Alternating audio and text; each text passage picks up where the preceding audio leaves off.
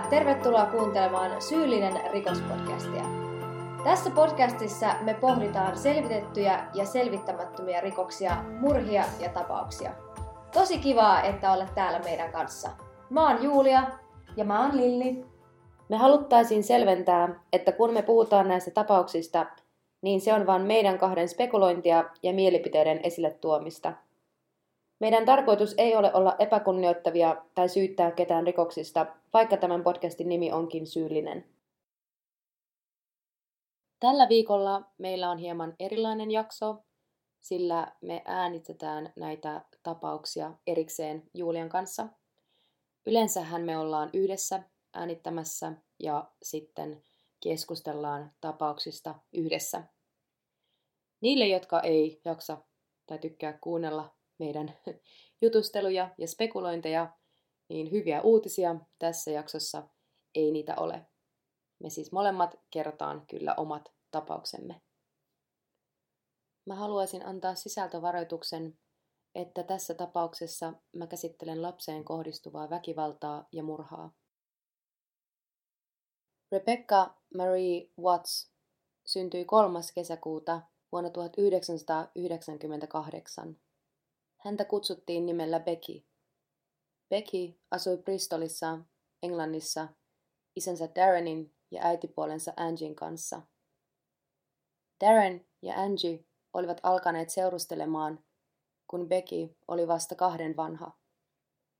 Becky oli asunut isänsä kanssa koko elämänsä, koska hänen biologinen äitinsä Tania ei ollut taloudellisesti kykenevä pitämään tästä huolta. Bekillä oli myös kaksi vuotta vanhempi isoveli nimeltä Daniel. Daniel asui Bekin, heidän isänsä ja äitipuolensa kanssa, kunnes vanhempana muutti asumaan heidän äitinsä Tanjan luokse, kun Tanjan taloudellinen tilanne oli parempi. Lisäksi Bekin perheeseen kuului velipuoli nimeltä Nathan Matthews. Nathan oli siis Angin lapsi edellisestä avioliitosta. Nathan oli kymmenen vuotta Beckia vanhempi. Perheen taloudellisten vaikeuksien takia Nathan asui nuorempana isoäitinsä luona. Raha-asioiden selvitessä Nathan olisi voinut muuttaa asumaan äitinsä luokse, mutta koska hänen ystävänsä ja koulunsa olivat lähellä isoäidin asuntoa, ei hän halunnut muuttaa pysyvästi. Nathan vietti kuitenkin usein viikonloput äitinsä Angin, Darrenin, Danielin ja Beckin luona.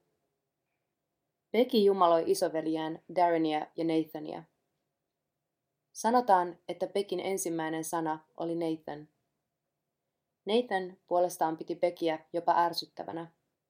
Hänen oli vaikea sopeutua tilanteeseen, jossa hänen pitikin yhtäkkiä jakaa äitinsä huomio uusien sisaruksien kanssa.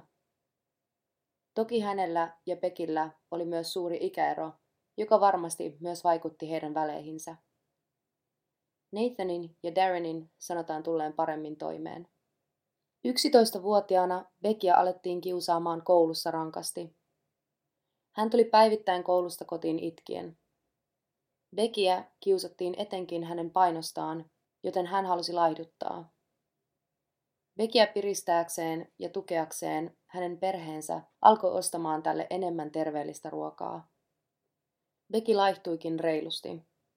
Hänen perheensä myös huomasi, että Becky alkoi heittämään ruokaa pois, eikä oikein suostunut syömään. 12-vuotiaana Becky oli niin laiha, että hänet vietiin lääkäriin ja hänelle diagnosoitiin anoreksia. Terveyskirjastossa kerrotaan anoreksiasta näin. Anoreksia eli laihuushäiriö on moniulotteinen syömishäiriö. Anoreksia voi alkaa vähäisestä laihdutusyrityksestä, joka riistäytyykin hallitsemattomaksi syömättömyyskierteeksi. Laukaisijana on ruumiinkuvan häiriö, jonka seurauksena sairastava pelkää paniikinomaisesti rasvakudoksen kertymistä ja lihavuutta. Tuloksena on pakonomainen ja salaileva laihduttaminen sairaaloisen laihaksi. Laihduttamisen aiheuttama nälkiintyminen lisää noidankehämäisesti syömishäiriötä ylläpitävää masennusta ja ruokaa koskevia pakkoajatuksia. Usein nämä henkilöt eristäytyvät sosiaalisesti, ovat ilottomia ja kärsivät ärtyisyydestä, masennuksesta ja unettomuudesta. Becky alkoi jäämään enemmän koulusta kotiin, sillä koulukiusaaminen oli vain pahentunut, eikä hän voinut hyvin fyysisesti anoreksian takia. Valitettavasti Beckyä kiusattiin myös kotona. 23-vuotias Nathan haukkui ja pilkkasi 12-vuotiasta Beckyä tämän painosta ja ulkonäöstä. Kun Becky oli 15-vuotias, hänen äitipuolensa Angie sairastui MS-tautiin. Tunne MS-sivustolla kerrotaan, että MS-tauti on krooninen keskushermostosairaus. Sen ajatellaan usein olevan yksi sairaus, mutta taudin eteneminen ja oireet vaihtelevat yksilöllisesti. MS-tauti kuuluu NS-autoimmuunisairauksiin. Tällöin sairastuneen puolustusjärjestelmä toimii virheellisesti hyökäten omaa hermostoa vastaan. Angin sairastuminen tautiin vaikutti paljon koko perheeseen. Becky alkoi kärsimään myös ahdistuksesta ja masennusjaksoista. Bekin on kuvailtu olleen ujo luonteeltaan. Hän ei viihtynyt isoissa porukoissa ja hänellä oli muutama hyvin läheinen ystävä. Torstaina 19. helmikuuta vuonna 2015 Bekin ystävät huolestuivat, sillä tämä ei vastannut viesteihin eikä ollut ollut aktiivinen sosiaalisissa medioissa. Hänen perheensä ei nähnyt Beckia tiistai-yön jälkeen. Hänen perheensä tiesi, että keskiviikkona Becky meni ulos ystäviensä kanssa ja että hän viettäisi yön ystävänsä luona. Kun Becky ei palannut kotiin torstaina, hänen äitipuolensa Angie oletti tytön viettävän ystävänsä luona vielä toisenkin yön. Perjantaina 20. helmikuuta kukaan Bekin läheisistä ei ollut kuullut Pekistä kolmeen päivään. Pekin ystävät huolestuivat ja päättivät yhdessä käydä Pekin talolla. Angie oli koko tämän ajan olettanut Bekin olevan ystäviensä kanssa, joten kun kaikki nämä ilmaantuivat talolle kyselemään Bekistä, Angie huolestui suunnattomasti. Angie soitti Bekin isälle Darrenille, joka oli töissä, ja myös isä huolestui ja lähti töistä kotiin aikaisemmin. Talolla ystävät tarkistivat Bekin huoneen siltä varalta, ettei jotain merkityksellistä puuttuisi. He huomasivatkin, että Bekin puhelin, tabletti ja tietokone olivat poissa. Muuten kaikki näytti olevan normaalisti. Mitään sellaista, joka kielisi hänen vapaaehtoisesta lähtemisestään, ei puuttunut. Samana päivänä, eli 20. helmikuuta, kello neljältä iltapäivällä, 16-vuotias Becky ilmoitettiin kadonneeksi. Poliisi saapui talolle kahden tunnin päästä. Ystävät ja perheenjäsenet kertovat poliisille kaiken, minkä tiesivät. Shona Hall, joka oli Nathanin, Beckin velipuolen tyttöystävä, kertoi tässä vaiheessa poliisille jotain yllättävää. Hän kertoi olleensa perheen talolla torstai-aamuna, ja hänen mukaansa myös Becky oli ollut paikalla. Hän ei ollut missään vaiheessa nähnyt tätä, mutta äänien perusteella oli olettanut Bekin olleen talossa.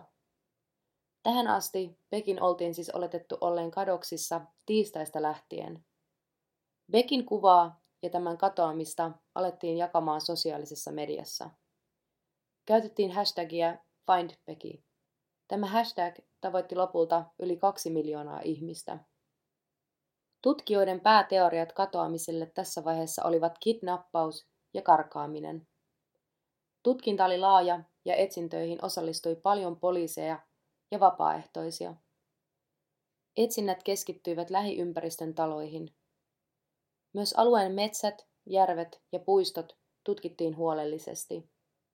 Nämä etsinnät eivät tuottaneet minkäänlaista tulosta, eikä Pekistä ollut merkkiäkään. Seuraavaksi poliisi päätti jututtaa Pekin läheisiä. Poliisia kiinnosti erityisesti Pekin velipuoli Nathan ja Nathanin tyttöystävä Shona, sillä heiltä oltiin saatu viimeisimmät havainnot Pekistä. Poliisi, joka kuulusteli Shonaa, kuvali Shonan olleen ikään kuin liian hilpeä, ottaen huomioon tilanteen vakavuuden. Shonan käytös kieli tutkijoille hermostuneisuudesta. Nathan taas oli kuulusteluissa niin rento, että hän jopa vaikutti tylsistyneeltä. Shonan ja Nathanin käytös herätti tutkijoissa epäilyjä, mutta itsenään outo käytös ei ole mistään todiste. Kun Becky oli ollut kadoksissa yhteensä kuusi päivää, Beckin talolla suoritettiin rikostekninen tutkinta. Tutkijat löysivät yläkerran oven karmista tahroja, joiden uskottiin olevan verijälkiä. Tahrojen yhteydestä löydettiin myös sormenjälkiä. Nämä löydökset vietiin analysoitavaksi. Nathan ja Shona tuotiin uudestaan kuulusteltaviksi.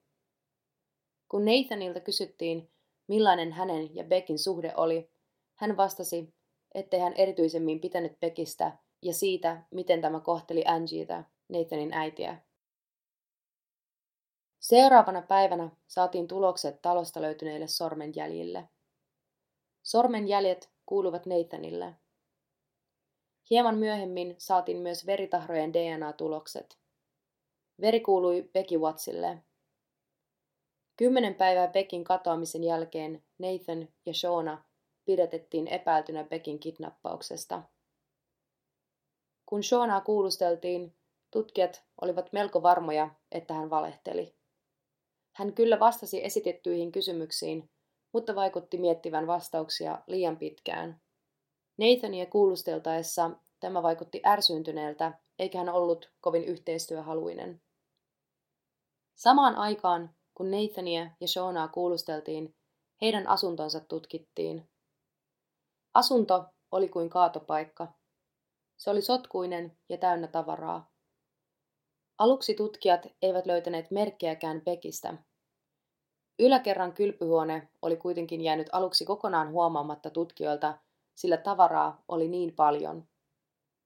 Tutkijoiden mennessä kylpyhuoneeseen he huomasivat, että se oli yhtä sotkuinen kuin muukin talo. Kylpyhuoneen kylpyamme kuitenkin loisti puhtaudellaan. Tutkijat löysivät myös kaksi kuittia Pekin katoamispäivältä, jotka oltiin ilmeisesti piilotettu kaapin pohjalle.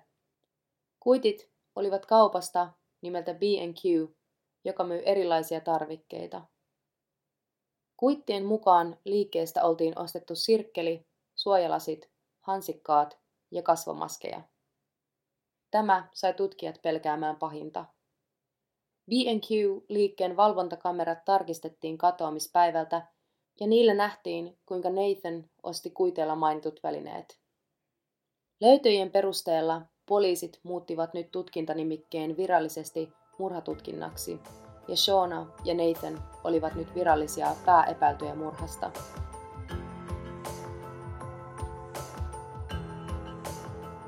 Tutkijoiden taktiikka kuulusteluissa oli kertoa yksitellen kotietsinnän löydöistä Nathanille saadakseen tämä tunnustamaan. Nathan puhui asianajajalleen, jonka jälkeen asianajaja luki Nathanin tunnustuksen tutkijoille. Kirjoitetun ja luetun tunnustuksen jälkeen Nathan myös verbaalisesti myönsi paloitelleensa Pekin ruumiin sirkkelillä kylpyhuoneessa. Hän myös kertoi käärineensä ja pakanneensa erilliset ruumiin osat laatikoihin, pusseihin ja matkalaukkuihin sekä piilottaneensa ne sitten vajaan. 12 päivän jälkeen Beckin katoamisesta hänen ruumiin osansa löydettiin vajasta ja vietiin ruumishuoneelle, jossa hänen perheensä virallisesti todentaisi henkilöllisyyden. Virallinen kuolinsyy oli tutkijoiden mukaan tukehduttaminen. Jäljistä päätellen Becky oli taistellut kovasti vastaan. Ruumiin avauksessa saatiin myös selville, että kuoleman jälkeen häntä oltiin puukotettu 14 kertaa. Ruumis oltiin paloiteltu kahdeksaan osaan. Tämän yksityiskohtaisemmin en mene siihen, mitä ruumille oltiin tehty. Kaikki on kyllä löydettävissä netissä, jos joku haluaa tietää. Tutkijat alkoivat tutkimaan Nathanin kirjoitettua tunnustusta. Tunnustuksen mukaan Nathanin tarkoitus oli ollut pelästyttää Peki, mutta tilanne oli eskaloitunut ja hän oli paniikin vallassa tappanut Pekin. Nathanin mukaan Shona ei ollut millään tavalla osallinen tapahtumiin. Hän ei tietänyt, mitä oli tapahtunut ja oli ollut koko teon ajan ulkona. Poliisi ei uskonut tätä ja heidän mielestään Nathan yritti vain suojella Shonaa. Shonaa aloitettiin kuulustelemaan samaan aikaan, kun toisessa huoneessa Nathan myönsi tekonsa. Tutkijat päättivät käyttää samaa taktiikkaa, jota olivat käyttäneet Nathanin kuulusteluissa. Tutkijat päättivät myös kertoa Nathanin tunnustuksesta Shaunalle. Shauna kiesi tienneensä Nathanin tekosista mitään. Tutkijat halusivat lisää yksityiskohtaisempaa tietoa Nathanilta siitä, kuinka hän teon toteutti. Tälle Beckin läheisille haluttiin antaa mielenrauha sekä nähdä, muuttuisiko Nathanin tarina. Nathan ei suostunut kommentoimaan ja väitti edelleen, ettei Shauna tiennyt mitään. Nathania ja Shaunaa kuulusteltiin yhteensä 96 tuntia. Englannin lain mukaan tämä on maksimimäärä kuulusteluille. Kuulusteluiden jälkeen Nathania syytettiin Pekin murhasta. Shaunan syyttäminen oli vaikeampaa, sillä mikään ei suoranaisesti yhdistänyt Shaunaa tekoon. Kahden kuukauden jälkeen poliisi vihdoin löysi todisteita Shaunan osallisuudesta. Poliisi tutki Shaunan ja Nathanin puhelimia tarkemmin ja löysi poistettuja viestejä parin väliltä, joissa he keskustelivat alaikäisistä tytöistä ja mahdollisesta alaikäisen tytön kidnappaamisesta.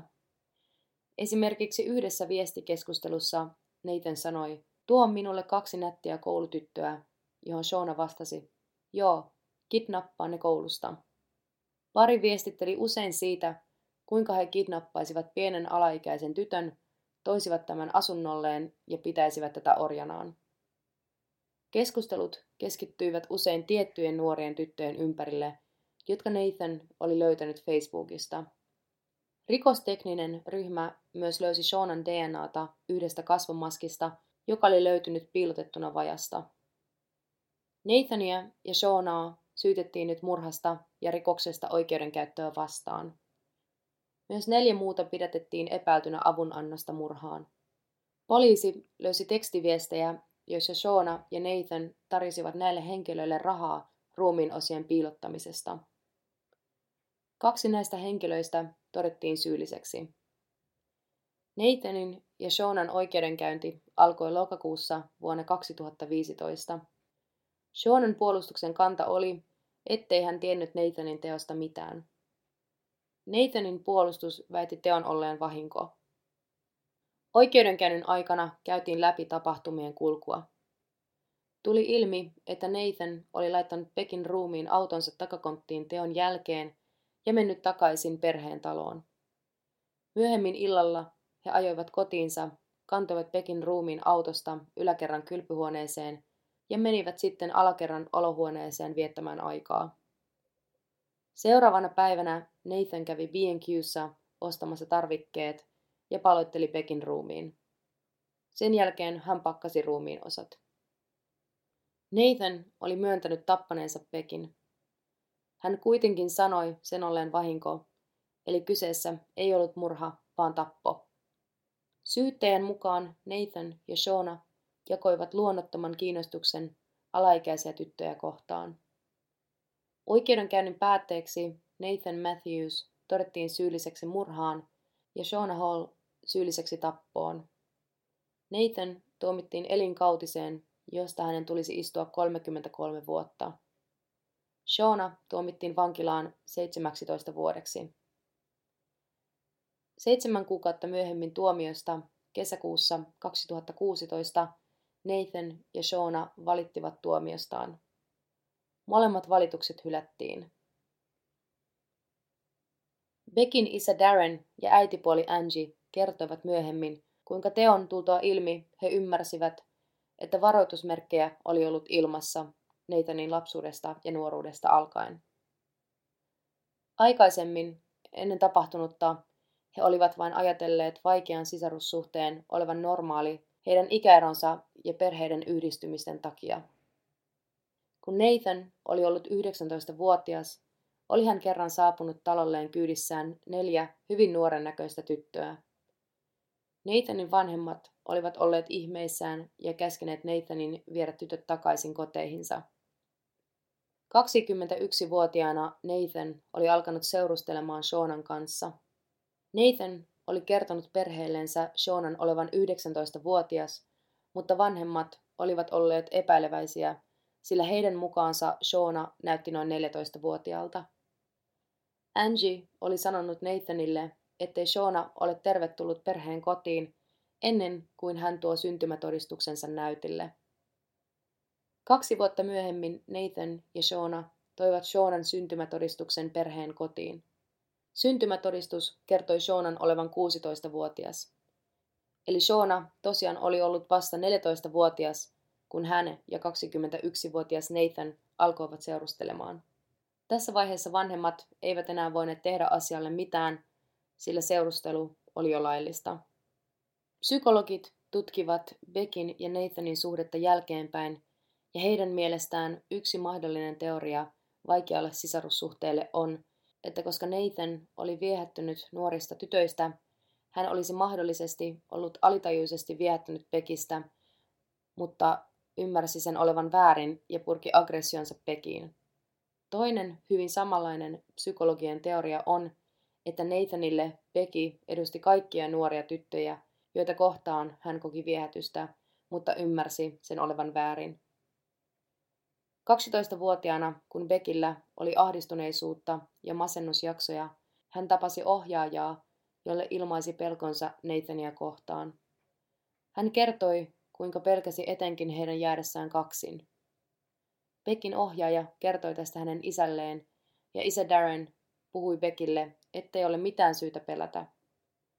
Ei tiedetä tarkkaa syytä, miksi Becky pelkäsi Nathania. Ei tiedetä, mitä heidän välillään oli tarkalleen tapahtunut. Becky oli myös kertonut eräälle ystävälleen, kuinka Nathan oli useasti yksityiskohtaisesti kuvaillut Beckille, kuinka voisi tappaa tämän. Vuonna 2016 Beckille rakennettiin Bristoliin hyvin lähellä hänen kotiaan kaunispuinen penkki muistomerkkinä. Beckin isä Darren on myös kirjoittanut muistelman, jossa kertoo Beckin elämästä, tämän murhasta ja murhaoikeudenkäynnistä. Muistelman nimi on The Heartbreaking Story of Becky Watts. Tämän pohjalta julkaistiin myös kirja nimeltä The Evil Within, Murdered by Her Stepbrother. Tässä oli mun tämän viikon tapaus. Seuraavaksi mennään kuuntelemaan, minkälaisesta tapauksesta Julia meille tällä viikolla kertoo. Kiitos Lilli tapauksesta. Tänään mä aion kertoa Sandra Cantun surullisesta kohtalosta. Hän oli kahdeksanvuotias pieni tyttö, jonka katoaminen nousi isoksi otsikoiksi varsinkin Kaliforniassa ja ympäri Yhdysvaltoja. Pikemmittä puheitta mennään tapauksen pariin. Annan tähän alkuun sisältövaroituksen, että käsittelen tapauksessa lapsiin liittyvää väkivaltaa, murhaa sekä seksuaalista pahoinpitelyä. Jos koet, että tämä aihe ei sovi sinulle, skippaa tämä tapaus. Sandra Renee Cantu syntyi maaliskuun 8. päivä vuonna 2001 Tracyssä, Kaliforniassa.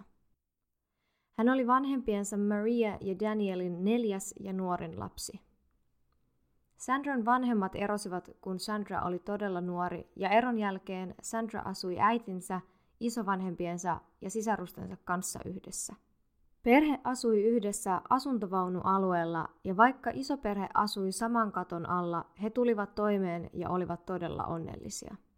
Sandra oli erittäin iloinen ja menevä persona – hänen oli helppo saada uusia ystäviä ja tuli kaikkien kanssa hyvin toimeen. Hän oli todella sosiaalinen lapsi ja tykkäsi laulaa sekä tanssia. Sandra rakasti kokata ja hoitaa puutarhaa äitinsä sekä isovanhempiensa kanssa. Perjantaina maaliskuun 27. päivä vuonna 2009 Sandra halusi leikkiä ystävänsä kanssa koulun jälkeen. Hän jätti tavaransa kotiin ja meni hakemaan ystäviään ulos. Asuntovaunualueella lapsilla oli tapana mennä vain koputtelemaan jokaista ovea pyytäkseen muita lapsia ulos leikkimään, ja Sandra teki myös näin. Naapurustossa kaikki tunsivat toisensa, ja Sandra sai äidin luvalla leikkiä ulkona ystäviensä kesken, mutta ehtona oli, että asuinalueelta ei saanut poistua, ja tämän Sandra ymmärsikin. Tuona perjantai-iltana 27. päivä maaliskuuta Sandran äiti Maria oli laittanut ruoan valmiiksi noin seitsemän aikaa illalla, ja odotteli Sandran saapumista kotiin. Kun Sandra ei saapunut normaalin aikaan kotiin, Maria alkoi soittelemaan Sandran ystävien kotiin, olisiko Sandra mahdollisesti siellä ja unohtanut katsoa kelloa. Kuitenkaan kukaan ei ollut nähnyt Sandraa muutamaan tuntiin. Sandran äiti Maria lähti etsimään tytärtään alueeltaan, jos hän olisi ollut leikkemässä yksin. Kuitenkaan Maria ei löytänyt Sandraa ja alkoi huolestumaan – ja lopulta ilmoitti kello 19.53 Sandran kadonneeksi. Sandralla oli kadotessaan päällään pinkki Hello Kitty teepaita, mustat leggingsit ja Hannah Montana sandaalit. Poliisit menivät samana iltana etsimään Sandraa ja koputtelemaan alueen asukkaiden oville, jos joku olisi nähnyt jotain. Perhe kertoi, että he olivat asentaneet valvontakameran ja poliisit tutkivat sen. Valvontakamerassa näkyi Sandra iloisena ylittämässä katua, kunnes katoaa kuvasta. Hän ei videolla vaikuttanut olevan stressaantunut tai peloissaan. Videokuva ei kuitenkaan antanut mitään lisätietoa, mihin Sandra olisi voinut mennä. Tätä valvontakameravideota näytettiin Yhdysvalloissa televisiossa, koska paikallinen poliisi ei löytänyt mitään raskauttavaa etsinnöissään saman päivän aikana. FBI kutsuttiin paikalle. Viikonlopun aikana 28-29. maaliskuuta Sandraa etsittiin muun muassa helikopterin, poliisikoirien ja mönkijöiden avulla. Useita vapaaehtoisia osallistui myös Sandran etsintöihin. Teitä asuinalueen lähellä suljettiin, autoja tutkittiin ja kaikkia mahdollisia kuulusteltiin. Sandran löytäjälle luvattiin jopa 22 000 dollarin löytöpalkkio – joka koostui monen ihmisen ja yrityksen kerätystä rahasta. Kuitenkin suurista etsinnöistä huolimatta johtolangat olivat vähäisiä. Kukaan ei ollut nähnyt tai kuullut Sandrasta. Poliisit kyselivät perheeltä Sandran sekä heidän elämästään, ja heille tuli tietoon, että Sandran vanhemmat olivat eronneet, ja heidän avioeronsa oli juuri samaan aikaan vielä kesken. Koska Sandra asui äitinsä luona, Poliisien ensimmäinen teoria oli, että Sandran isä Daniel oli ottanut tämän tai kaapannut Sandran luoksensa. Maria ei kuitenkaan ollut vakuuttunut tästä teoriasta ja ilmaisi sen poliiseille. Myöskään Daniel ei ollut ollut Sandran elämässä muutamaan vuoteen, niin miksi hän olisi yhtäkkiä päättänyt kaapata tyttärensä? Tästä huolimatta poliisit halusivat tarkastaa tämän teorian ja etsivät Danielin käsinsä. Danielilla oli alibi katoamisajalle ja hänet poistettiin nopeasti epäiltyjen listalta tämän jälkeen. Etsimisen jälkeen poliiseilla alkoi niin sanotusti aika loppua, sillä Sandra oli ollut kateissa jo monta tuntia ja tilastollisesti on todistettu, että vain kolme tuntia lapsen kidnappaamisen jälkeen on hyvin todennäköistä, että lapsi on murhattu. Toinen poliisien epäilystä oli mies, joka oli vuonna 2007 puistossa uima-altaan lähettyvillä silittänyt Sandran hiuksia ja antanut suukon huulille. Miestä kuulusteltiin kahteen otteeseen, mutta hänellä ei ollut tekemistä Sandran katoamisen kanssa. Hänen kotiinsa tehtiin kotietsintä, mutta mitään Sandraa liittyvää ei löytynyt. Tästä aikaisemmasta tapahtuneesta en löytänyt tietoa, miten asia eteni. Kolmas epäilty oli tuntemattoman jäätelöauton myyjä. Kyseinen jäätelöauton myyjä ei ollut tuttu naapurustolle ja nousi poliisin epäilyksi, koska samana päivänä kun tuntematon jäätelöauto saapui naapurustoon, Sandra katosi. Kuitenkin kyseinen myyjä otettiin myös nopeasti pois epäiltyjen listalta. Poliisit toivoivat kaikilta mahdollisilta silminnäköiltä havaintoja tai tietoja Sandrasta – Samassa naapurustossa oleva asukas kertoi, että hänen matkalaukkunsa varastettiin saman päivän aikana. Hän ajatteli, että Sandran katoamisen ja matkalaukun varkauden takana olisi sama tekijä. Kyseinen naapuri ei kertonut tätä tietoa aikaisemmin poliisille, sillä ajatteli, että tällä tiedolla ei olisi niin paljon väliä. Hän kuitenkin pohti asiaa muutaman päivän ja päätti, että ei kai tästä tiedosta haittaakaan olisi. Hän oli myös oudosti ilmaissut, että varastettu matkalaukku oli niin iso, että sinne voisi lapsi mahtua. Muutama päivä katoamisen jälkeen poliisi sai soiton mieheltä, joka työskenteli kaatopaikalla. Hän oli löytänyt roskien seasta samanlaisen Hello Kitty-paidan, joka oli ollut Sandran päällä kadotessaan. Tästä eteenpäin tutkimusten suunta muuttui. Nyt oli oletuksena, ettei Sandraa välttämättä löydettäisi elossa. Poliisit kävivät ottamassa paidan talteen ja ilmoittivat Sandran perheelle, että heidän pitäisi tulla tunnistamaan paita. Kun Sandran äiti Maria meni poliisilaitokselle tunnistamaan paitaa, selvisi, että kyseessä ei ollut sama paita, mikä oli ollut Sandran päällä. Tämä antoi perheelle toivoa Sandran kohtalosta. Poliisit päättivät tutkia uudestaan valvontakameran kuvaa, joka oli jaettu myös uutisissa – nyt he keskittyivät tarkemmin Sandran eleisiin ja tulivat siihen tulokseen, että Sandra oli kävelemässä tien yli kotiin, mutta jokin sai hänet muuttamaan suuntaa. Ensiksi mietittiin, olisiko hän mennyt pyytämään yhtä parhainta ystävänsä ulos leikkimään, mutta Sandralla ei ollut tarkoituksena videon perusteella lähteä kävelemään sinne suuntaan. Jäi kysymys ilmaan, minkä takia Sandra ei mennytkään kotiin. Sandraa varten järjestettiin kynttiläkulkoja asuinalueellaan muistaakseen ja kunnioittaakseen häntä. Siellä oli paljon ihmisiä, Sandran perhe, läheiset, ystävät, naapurit ja jopa FBI ja poliisi osallistui tähän mielessään, että jos mahdollisesti Sandran kidnappaaja saapuisi paikalle. Jossakin vaiheessa nainen juoksi hysteerisesti poliisien luo huutaen, että oli löytänyt jotain, mikä liittyy Sandraan. Hän johdatti poliisit asuinalueen postilaatikoiden luo, josta oli löytänyt viestin. Viestissä luki karkeasti suomennettuna Cantu on lammessa varastetussa matkalaukussa McKeddy Whitehall-tiellä. Poliisit saman tein ottivat viestin talteen todisteeksi, veivät poliisiasemalle ja hankkivat eri asiantuntijoita tutkimaan tekstiä ja sen kirjoitustyyliä. Viesti vaikutti tahallisesti väärin kirjoitetulta, ja kirjoitustyyli näytti siltä, että joku oli yrittänyt peittää oikeaa kirjoitustyyliään. Kuitenkin poliisien tuli tarkistaa kyseisen viestin johtolanka. Tämä kyseinen lampi oli oikeastaan lähellä olevan maatilan lampi. Sinne meni esimerkiksi maitotuotteita, joten vesi lammessa oli erittäin paksua ja sakeaa.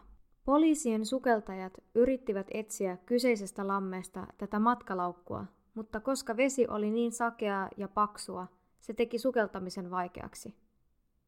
Tähän mennessä oli kulunut jo huomattavasti aikaa Sandran katoamisesta, joten matkalaukku olisi voinut kerätä uppoamaan pohjalle. Sukeltajat eivät löytäneet lammesta mitään, sillä he eivät päässeet kunnolla sukeltamaan. Tämän viestin löytäjä oli naapuri nainen nimeltä Melissa Huckabee. Melissa oli myös se, joka ilmoitti hänen matkalaukkunsa varastetuksi aikaisemmin. Melissa Huckabee syntyi 23. helmikuuta vuonna 1981. Ennen muuttoaan Tracyin hän työskenteli tapahtumien järjestäjänä. Melissa oli aikaisemmin opiskellut kriminologiaa työväenopistossa – ja hänen lempisarjansa oli Law and Order. Vuonna 2008 hän muutti tyttärensä kanssa Tracyin lähelle isovanhempiaan. Siellä asuessaan hän työskenteli opettajana paikallisessa kirkossa ja hänellä oli viisivuotias tytär. Melissan tytär ja Sandra leikkivät usein yhdessä ja olivat hyviä ystäviä. Hänen isoisänsä Lane Lawless oli paikallisen kirkon pastori. Melissalla oli historiaa mielenterveydellisten ongelmien kanssa. Hänelle oli diagnosoitu skitsofrenia ja kaksisuuntainen mielialahäiriö. Poliisi kiinnostui Melissasta, sillä hän oli viestitellyt isoäitinsä Conin kanssa Sandran katoamisen aikana ja kirjoittanut viestissään kutakuinkin näin. He sanovat, että se on rikospaikka. Toivottavasti häntä ei seksuaalisesti pahoinpidelty. Melissa oli myöskin ilmaissut poliiseille huolensa, että viestissä mainitussa matkalaukusta oli hänen varastetusta matkalaukustaan kyse. Poliisit alkoivat pohtimaan, miksi Melissalla ja Sandran katoamisella on paljon yhtäläisyyksiä, vaikka Melissa ei liittynyt mitenkään tapaukseen. Melissaa ei kuitenkaan pidetty alkuun epäiltynä, vaan oli niin sanotusti poliisien mielenkiinnon kohde – Poliisit päättivät ottaa Melissan kuulusteluihin ja tiedustelivat, missä Melissa oli ollut sinä aikana, kun Sandra katosi. Melissa kertoi olleensa isoisänsä kirkon luona koristelemassa luokkahuonetta. Kuulusteluiden aikana poliisit kysyivät Melissalta, voisivatko he takavarikoida hänen autonsa tutkimusta varten, ja Melissa myöntyi tähän. Kun poliisit tutkivat Melissan autoa, he eivät olettaneet löytävänsä mitään erikoista, mutta halusivat silti kaiken varalta tutkia auton. Kuitenkin heidän yllätyksekseen he löysivät sinisen lapun. Lapussa näytti olevan kirjoitettuna kolme sanaa, mutta niistä ei saanut selvää, sillä ne oli sutattu kynällä. Tämä lappu vietiin käsialan asiantuntijoille, jotka lopulta saivat selville, mitä kyseisessä lapussa luki. Siihen oli kirjoitettu sanat McKeddy, Whitehall ja Water.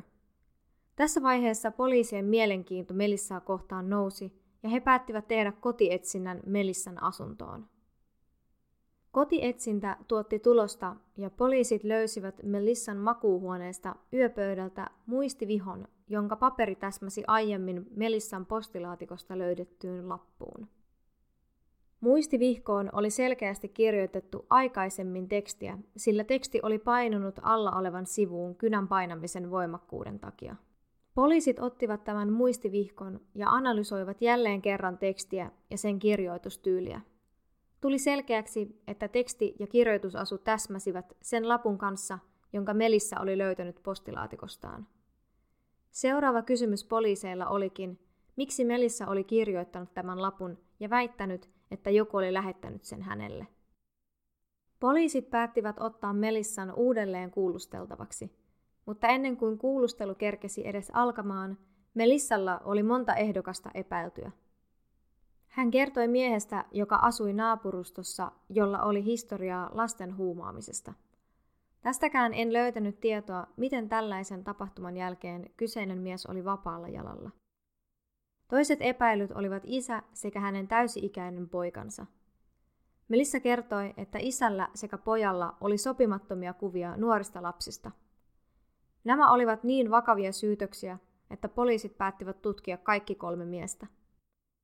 Ensimmäistä miestä kuulusteltiin ja hänelle tehtiin valheenpaljastuskoe, jota ei läpäissyt. Kuitenkin hänellä oli alibi, jonka avulla hänet poistettiin epäiltyjen listalta. Isän ja pojan puhelimet takavarikoitiin ja sieltä todella löytyikin kuvia lapsista. Ne eivät suoranaisesti olleet lapsipornoa, mutta sopimattomia kyllä. Kuvista tunnistettiin myös Sandra Cantu. Kuvassa hän istui toisen miehen sylissä. Molemmille miehille tehtiin valheenpaljastuskoe ja kumpikaan heistä ei läpäissyt testiä. Kuitenkin molemmat miehet nopeasti poistettiin epäiltyjen listalta, sillä heilläkin oli ilmeisesti alibi. Sanottakoon tähän väliin, että valheenpaljastuskoe ei ole ideaalinen ja sen tuloksiin ei tule aina luottaa. Siksi kokeen tuloksia ei voi käyttää oikeudessa todisteena syytettyä vastaan. Tämän isän ja pojan kohtalosta en löytänyt tietoa, että joutuivatko he vastuuseen niistä kuvista, mitä poliisi löysi. Toivon todella, että joutuivat, kuten aikaisempi mainittu mies. Huhtikuun kuudentena päivänä poliisi sai soiton paikalliselta maantilan työntekijältä.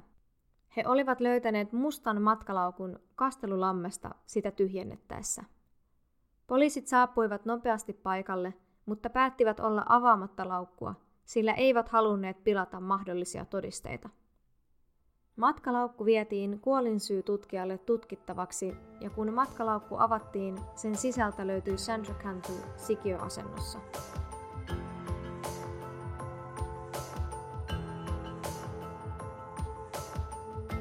Hänellä oli samat vaatteet päällään kuin kadotessaan. Kuolinsyy-tutkimuksessa selvisi, että Sandra oli seksuaalisesti pahoinpidelty vieraalla esineellä, lyöty ja tukehdutettu kuoliaksi. Tämän lisäksi hänen verestään löytyi huomattavan paljon benzodiazepiinia. Määrä oli niin suuri, että kuolinsyytutkija epäili Sandran ollen erittäin huumautuneena kuolemansa aikana. On epätavallista tappajan pukevan uhrillensa vaatteet takaisin päälle, jos on tapahtunut seksuaalista pahoinpitelyä. Koska Sandralle oli puettu vaatteet takaisin päälle, nousi kysymys, voisiko epäilty olla joku, joka tunsi Sandran tai oli läheinen hänen kanssaan. Melissa alkoi näyttämään enemmän ja enemmän syylliseltä poliisien silmissä. He päättivät mennä Melissan asunnon luo pyytämään hänet uudestaan kuulusteltavaksi, mutta kun he saapuivat, Melissa ei ollut kotona. Poliiseille selvisi, että Melissa oli joutunut sairaalaan samana päivänä, kun Sandra oli löydetty. Melissa oli yrittänyt itsemurhaa nielemällä partakoneen teriä. Sairaala ei antanut poliisien mennä kuulustelemaan Melissaa sinä aikana, kun hän oli sairaalassa. Poliisit päättivät pyytää apua ihmisiltä ja ilmoittamaan, jos he olivat nähneet jotain 27. päivä maaliskuuta Lammen lähettyvillä. Pariskunta ilmoitti poliisille nähneensä Melissan ja hänen katumaasturinsa tuona kyseisenä päivänä lähellä Kastelulampea noin kello 17.30-18. He kertoivat Melissan vaikuttaneen olleen hermostunut ja kiireessä. Pari päätti lähestyä autoa, sillä pelkääjän paikan ovi oli auki ja ketään ei ollut lähettyvillä. Jossakin vaiheessa Melissa oli saapunut lammen läheltä ja pari oli kysynyt häneltä, onko kaikki hyvin, johon Melissa oli vastannut, että hänen piti vain päästä käymään vessassa. Poliisit päättivät vielä kerran katsoa videokameratallenteen, jossa Sandra lähtee kävelemään poispäin. Melissan talo oli samassa suunnassa, mihin Sandra oli lähtenyt kävelemään, ja vain kahdeksan minuuttia myöhemmin videolta näkyy Melissan katumaasturin ajavan pois vastakkaiseen suuntaan. Tuona samana aikana Melissa oli ilmoittanut matkalaukkunsa varastetuksi. Melissa nähtiin myös valvontakamerassa ajavan pois kirkolta, jossa väitti olleen koko ajan. Hän oli noin 30 minuutin ajan poissa juuri sinä aikana, kun pariskunta oli nähnyt hänet lammen lähettyvillä.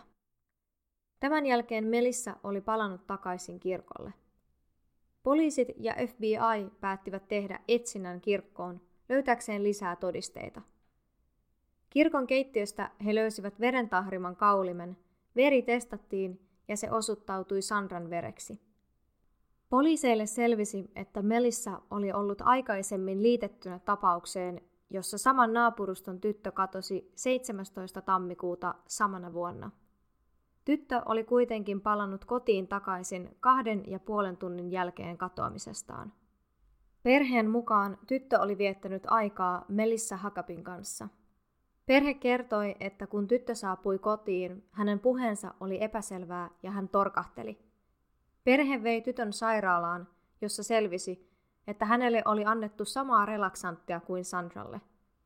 He ilmoittivat asiasta poliisille, mutta asia ei edennyt heidän toivomalla tavallaan. Missä Huckabee pidetettiin 10. huhtikuuta vuonna 2009 Sandra Canton murhasta. Kun Melissa vietiin poliisilaitokselle kuulusteluihin, alkuun hän kielsi kaiken ja väitti, ettei hän ollut tehnyt mitään asioita, mitä poliisi väitti. Jossakin vaiheessa poliisit kertoivat Melissalle, että heillä on silminnäkiä todistajia, jotka olivat nähneet hänet lähellä lampea, josta Sandra löytyi. Tämän jälkeen Melissa alkoi itkemään ja tunnusti. Hän kertoi monta eri tarinaa, mitä Sandralle oli tapahtunut, ja väitti, että Sandran kuolema oli vahinko. Yhdessä versiossa hän kertoi leikkineen Sandran ja tyttärensä kanssa piilosta, jonka aikana Sandra olisi itse mennyt matkalaukkuun sisälle ja tukehtunut. Melissa sanoi muissa versioissaan, ettei Sandra kärsinyt tai että hän ei olisi hyväksikäyttänyt Sandraa. Jossakin vaiheessa Melissa tunnusti tappaneensa Sandran. Vaikka poliiseilla oli enemmän kuin tarpeeksi todisteita Melissaa vastaan, he päättivät takavarikoida ja tutkia Melissan tietokoneen. Tietokoneen historiasta löytyi etsintöjä, miten tappaa lapsi, sekä artikkeleita tapauksesta, jossa isoisä oli tappanut lapsensa. Kun tätä tutkittiin tarkemmin, poliisit huomasivat paljon yhtäläisyyksiä tapauksen kanssa. Oikeudessa syyttäjän teoria oli, että Melissa oli suunnitellut tappavansa lapsen ja Sandra valitettavasti osui uhriksi. Teoria oli, että Sandra oli kävelemässä kotiin päin ja Melissa oli oman kotinsa pihalta pyytänyt jostakin syystä Sandraa käymään hänen luonaan. Syyttäjän mukaan Melissa olisi houkutellut Sandran hänen mukaansa koristelemaan kirkon luokkahuonetta.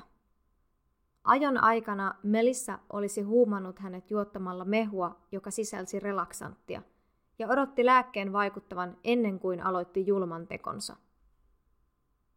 Melissaa syytettiin oikeudessa ensimmäisen asteen murhasta ja kidnappauksesta. Toukokuun 10. päivä vuonna 2010 Melissa teki syytesopimuksen syyttäjän kanssa välttääkseen kuolemantuomion. Hän sai tuomioksi elinkautisen ilman mahdollisuutta päästä ehdonalaiseen. Melissa ei ole koskaan antanut motiivia teolleen. Hän on sanonut, ettei itsekään ymmärrä, miksi teki tämän kauhean teon. Tässä oli tämän viikon syyllinen. Kiitos, että kuuntelit ja toivottavasti tykkäsit tästä jaksosta. Meidät löytää Instagramista nimellä Syyllinen rikospodcast ja sieltä löytyy aina tapauksiin liittyviä kuvia. Voit laittaa meille sähköpostia osoitteeseen syyllinen rikospodcast at. Meille saa laittaa viestiä ja palautetta ja kuultaisiin myös mielellään, mitä ajatuksia nämä tapaukset teissä herätti. Myös jaksoideoita saa ehdottaa. Ensi viikon tiistaina etsitään taas uutta syyllistä. Moikka!